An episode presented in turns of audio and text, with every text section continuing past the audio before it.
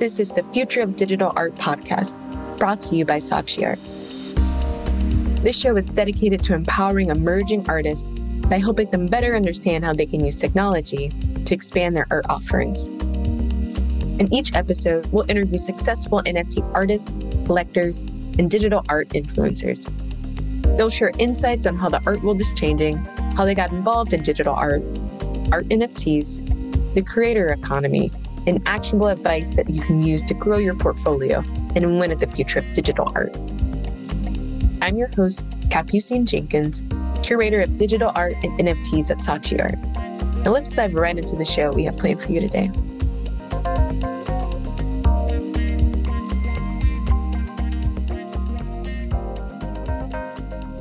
Hey everyone, and thanks for listening to another episode of the Future of Digital Art podcast. Today I'm speaking with Colborn Bell. Thanks for chatting with me today, Colborn. Want to introduce yourself to our audience? Sure, absolutely. My name is Colborn Bell. I'm the founder and director of the Museum of Crypto Arts. Great. Well, we're excited to have you. Why don't you tell us a little more about your background and the work that you do? Yeah, sure. I've wound a career through traditional finance and, and social impact, eventually landing in blockchain and cryptocurrency industry for the past six years. I did all the investment banking I could take, which was about six months. I went from there, you know, thought finance was a total sham, wanted to save the world. Did two and a half years at the United Nations Capital Development Fund, building an infrastructure bank in East Africa.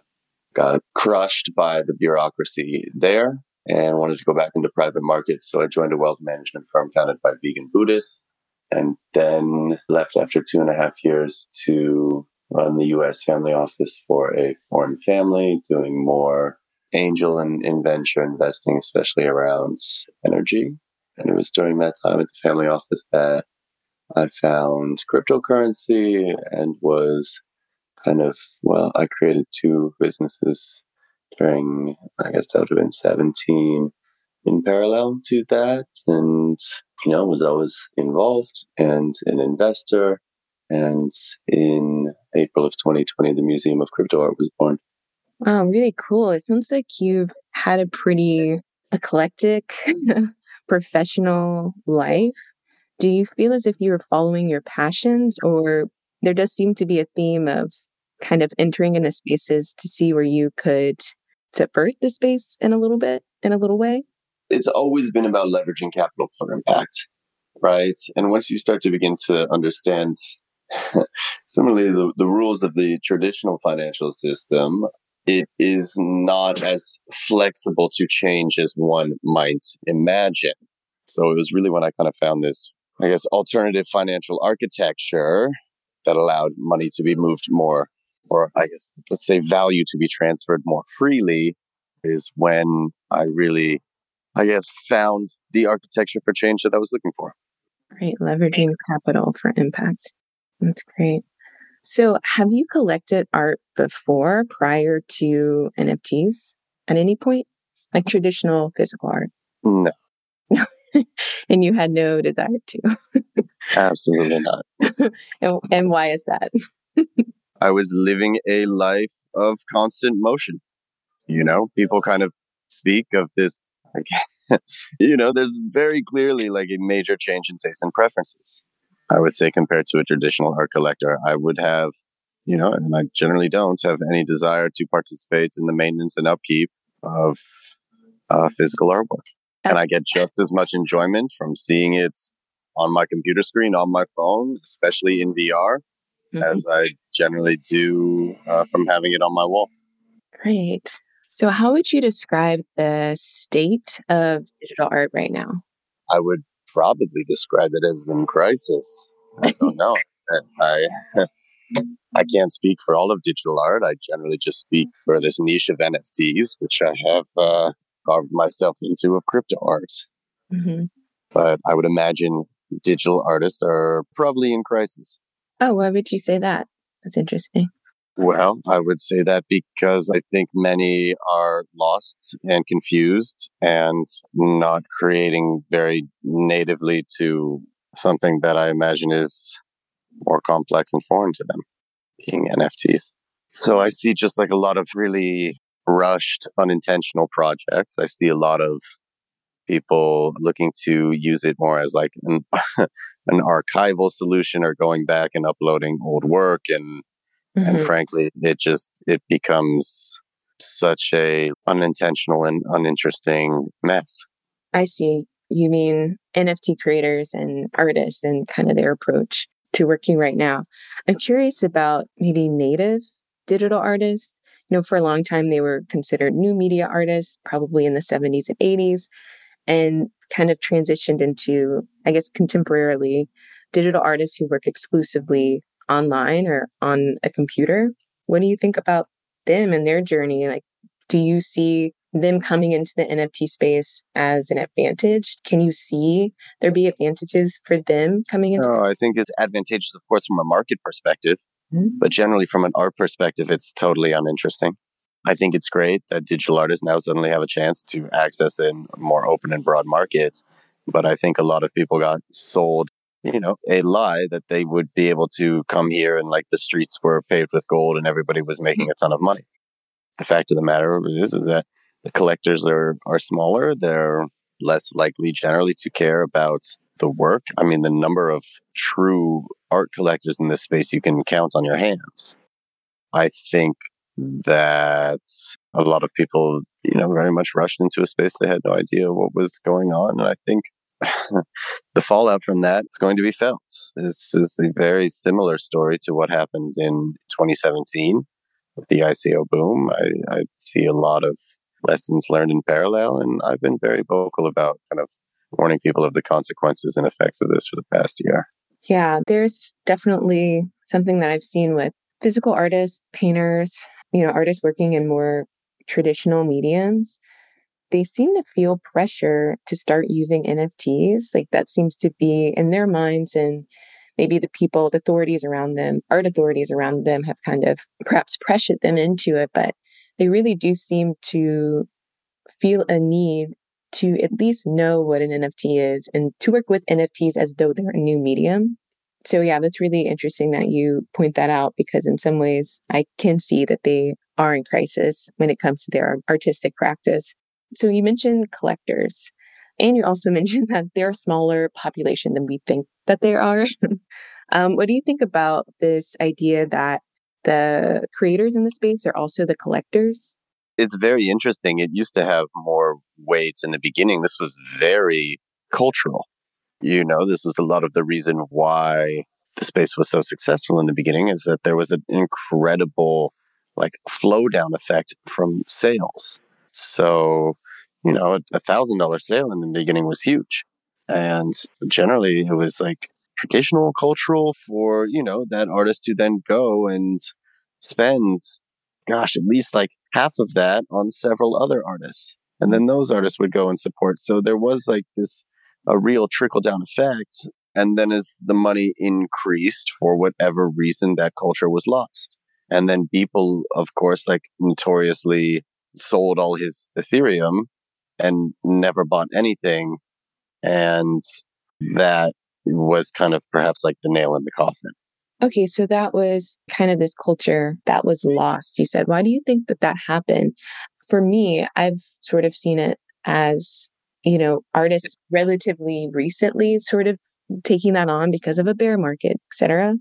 But you're saying it was sort of before Beeple. Uh, why do you think that was happening? Well, I mean, it was very obvious, you know, because we had a collectivist approach that was not centered around money, but it was centered around ideals, mm-hmm. right? So if you know one artist sold something well, you know, the money was not so much. Nobody particularly was living on it at the time. It was all a big experiment right? So just to again like have more of that shared validity of medium, shared validity of practice with the artists as the curators kind of pointing to collectors what they thought was important, who they thought was creating interesting work. And then all of this being like public and transparent. Well, that has a very virtuous effect in like propagating the whole ecosystem.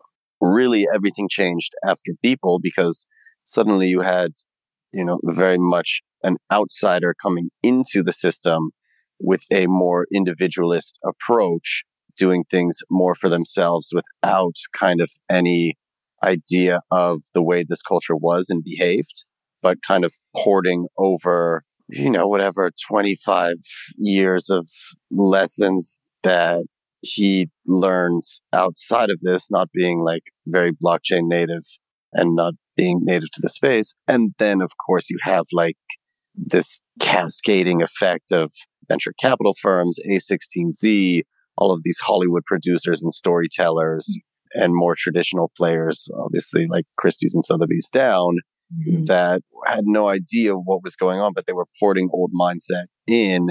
And, you know, that mindset is inherently like capitalist in Web 2. Sure. So we've sort of touched on this a little bit already, but what are the biggest challenges you faced in collecting and curating digital art?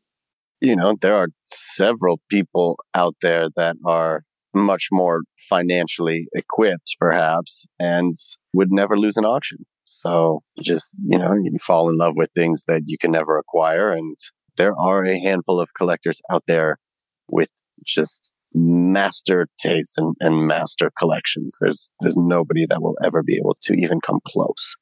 There were no challenges with curating. It was always it was always fun. Ben, that's so interesting.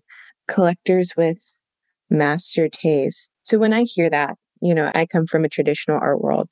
When I hear that, I always think of collectors in a sense being authorities of taste, like they're tastemakers. Yeah. And so there's a precedence for that, right?